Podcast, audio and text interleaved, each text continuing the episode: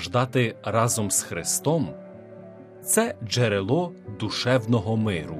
Передачу готує Ксеня Верховинець.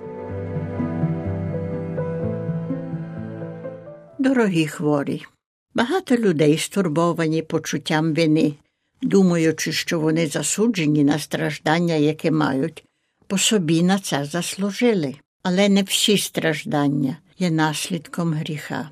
Можливо, страждання було спонукане гріхом когось іншого, наприклад, п'яного, що їхав автомашиною і по дорозі наїхав на тебе. Чи, може, ти був поранений внаслідок чиєїсь неуважності, або хтось відсунув драбину, і ти впав і зламав хребет. Можливо, наші страждання мають якесь більше призначення, чи то для нас, чи для інших. Можливо, на тобі мають виявитись Божі діла. Лихі речі стаються також і християнам. У житті ми не звільнені від нещастя, хвороба, біль, розчарування, економічна втрата, емоційна тривога і смерть не дає пощади нікому. Всі ми вразливі, страждання не обмежене тільки до тих, які собі на це заслужили. І так як інші люди, нам, християнам, не подобається, коли нам стається щось злого.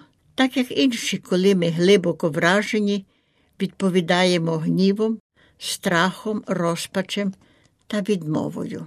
Часом християни можуть навіть реагувати на несприятливі обставини ще негативніше, бо вони, може, думали, що їхнє побожне життя та віра у Боже проведіння збереже їх від нещасть у житті та безпечно переведе до прославленого життя в майбутності.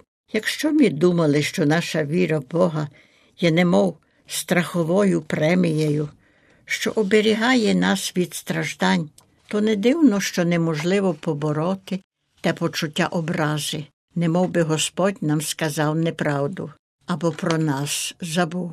Що маємо робити тоді, коли нас пригноблюють негативні почуття та думки? Багато людей не можуть їх навіть висловити. Ви стараєтесь висловити іншому, віруючому, що починаєте сумніватись в існуванні Бога. Бо якщо Бог існує, то Він не дуже турбується людьми, якщо дозволяє, щоб вони страждали. Але ви не встигнете навіть висловити кілька слів, як вас примушують замовкнути і наказують, щоб так ви навіть не думали. Ви стараєтесь вияснити, яка пустка у вашому серці, відколи помер ваш чоловік. Але ваша сестра весь час перебиває і старається розвеселити, кажучи, щоб ви про це не думали.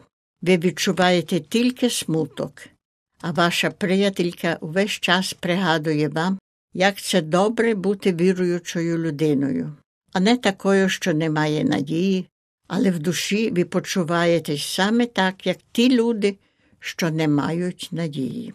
Добрі побожні люди також страждають, і коли надходить такий час, вони також мають негативні думки та почуття.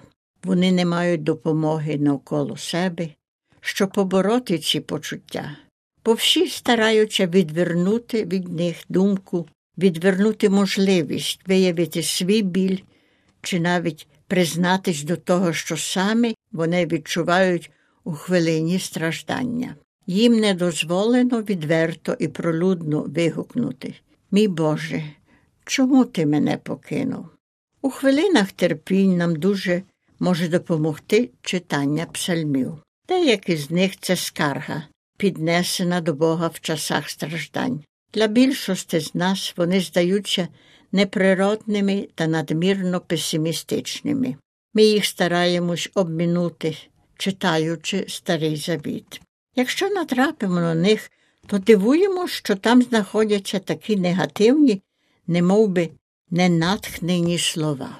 Подумаймо, як ці псальми скарги можуть допомогти нам у власному стражданні. Розглянемо 22-й псалом. Нарікання чи скарги припускають правдивість, щирість та чесність. Багато людей заспокоюються знаходячи у Біблії вияви негативних почуттів. Це не дає рівноваги постійному натискові прикидатися, сміхатися, коли хочеш плакати, казати, що ти віриш навіть тоді, коли маєш сумнів. Дехто навіть сумнівається у своєму здоровому глузді, бо видається, що кожен навколо тебе сподівається, щоб ти продовжував своє життя так, немов все було нормальне, коли внутрі твоє життя зовсім розпалось.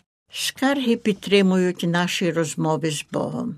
Як ти молишся до Бога, коли не відчуваєш, що можеш Його славити, йому дякувати? Як звертаєшся до Бога, якщо ти думаєш, що це Він відповідальний за твої страждання, чи, може, навіть сумніваєшся в Його існуванні?